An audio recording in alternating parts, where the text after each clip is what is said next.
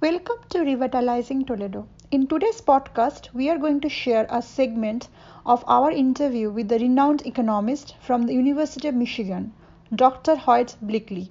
In this segment, he talks about the corporate tax reduction recently implemented by President Trump and its effectiveness. What is your view about the uh, corporate tax reduction? So Mitt Romney had this quote that they made fun of him for saying said corporations are people too, uh, which you know sounds kind of ridiculous on the face of it. I think the generous interpretation of what he meant was that someone owns that corporation. It's not Yeah. like a self. It's not like an autonomous vehicle, right? That kind of goes and does. There's somebody making those decisions. There's Well, but there's someone who owns it. Yeah. Yeah. the point, right? And and they're workers at it and so forth. And so when you're taxing that, you're, you're basically taxing someone who owns it. The question is, does it make sense to tax the corporate income when you're also taxing the income that the person receives? This is the complaint about double taxation.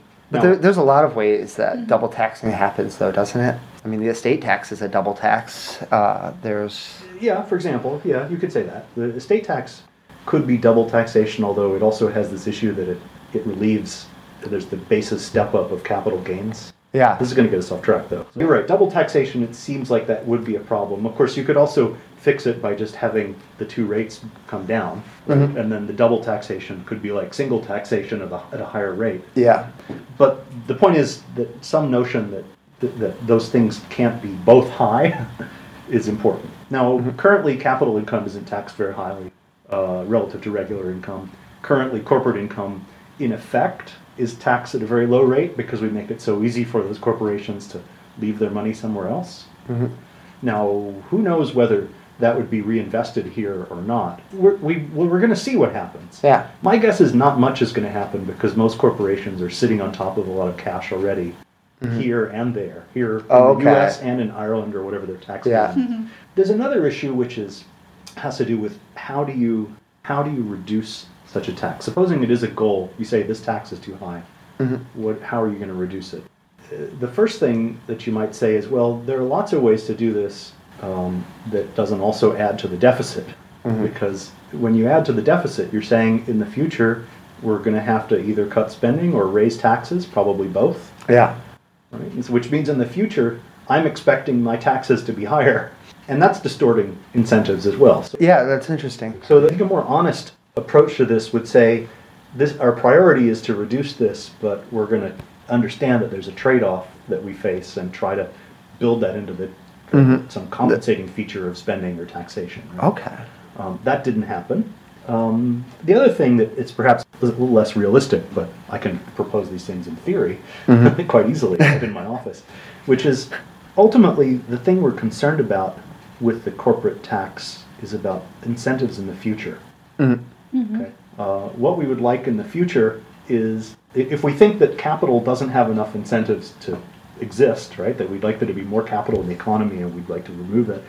Um, that's really about what's the tax going to be in 10 years or 20 years Okay. on the gains that are that arise because I've increased my capital stock. I make an investment today; it's going to pay off over Mm-hmm. twenty, thirty 20, 30 years, let's say.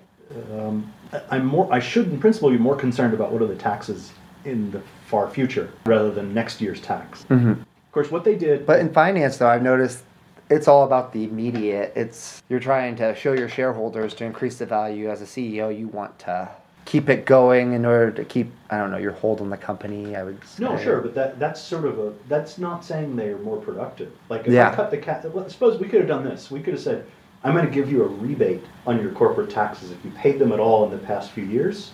You, you can take them now as a credit, or we'll leave it cash Mm-hmm. Oh. back to you." And, I'm not proposing Yeah. that. I'm just saying in theory, Yeah. right?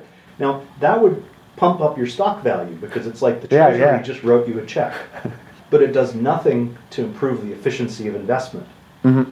because it doesn't. It, you can't change your past investment. So- Yeah, I get that. so what we're interested in is bringing called the marginal product of capital or the marginal revenue product of capital, meaning like the rate of return on that last dollar you invest.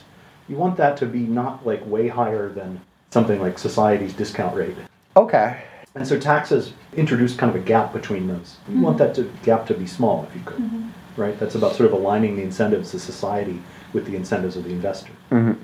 The issue is that by cutting the tax today, you didn't really change that margin. That, incentive. that's 'cause- true. You didn't change the calculation either, like Well, essentially, from their perspective. From their perspective, the, the investments that pay off this year were made in years past. So, so it's basically like you gave a prize to the people who invested in the past. And that doesn't really change the uh, incentive for today's investment or not decision. what so it really was a handout almost. well, it's hard to not have it be a, a thing to a handout to some extent, right? Anytime you change a price or a policy, there's sort of people who benefit because they were doing it anyway, Mm-hmm. and then there's the people who come in and do it newly, right? The funny thing about this, though, is that you could actually structure it to say, well, the corporate tax is going to go to zero in the future, even if it's going to be high today. Put it on a glide path. Mm-hmm. That's so much smarter. Yeah. Instead, what happens is you turn it off, you, you, you cranked it down today, you get this handout to corporations, and you get sort of an increase in market valuation as a result, right? You, you Yeah. expect the market valuation of these companies to go up, but it's sort of fictitious because if the Treasury had just written them a check, their market valuations would go up, and that's effectively Yeah. what happened, right? And so we, we Wow. really like to understand how much of this is about the true gain to society from having from sort of removing the gap between our time preference, our future, uh, how much we value the future versus how much do investors value the future. We'd like that to be close to getting rid of the tax. Will get will bring them closer to equal. But Yeah. uh, you know, you're also giving you're, you're basically sort of giving handouts at the same time, right? Yeah. By relieving them of this tax obligation um, on investments that they they can't unmake because they've already been made. Yeah. So, with that, we have come to the end of our segment of corporate tax reduction. Please tune into Revitalizing Toledo in iTunes and subscribe to our podcast for listening to more interesting conversation.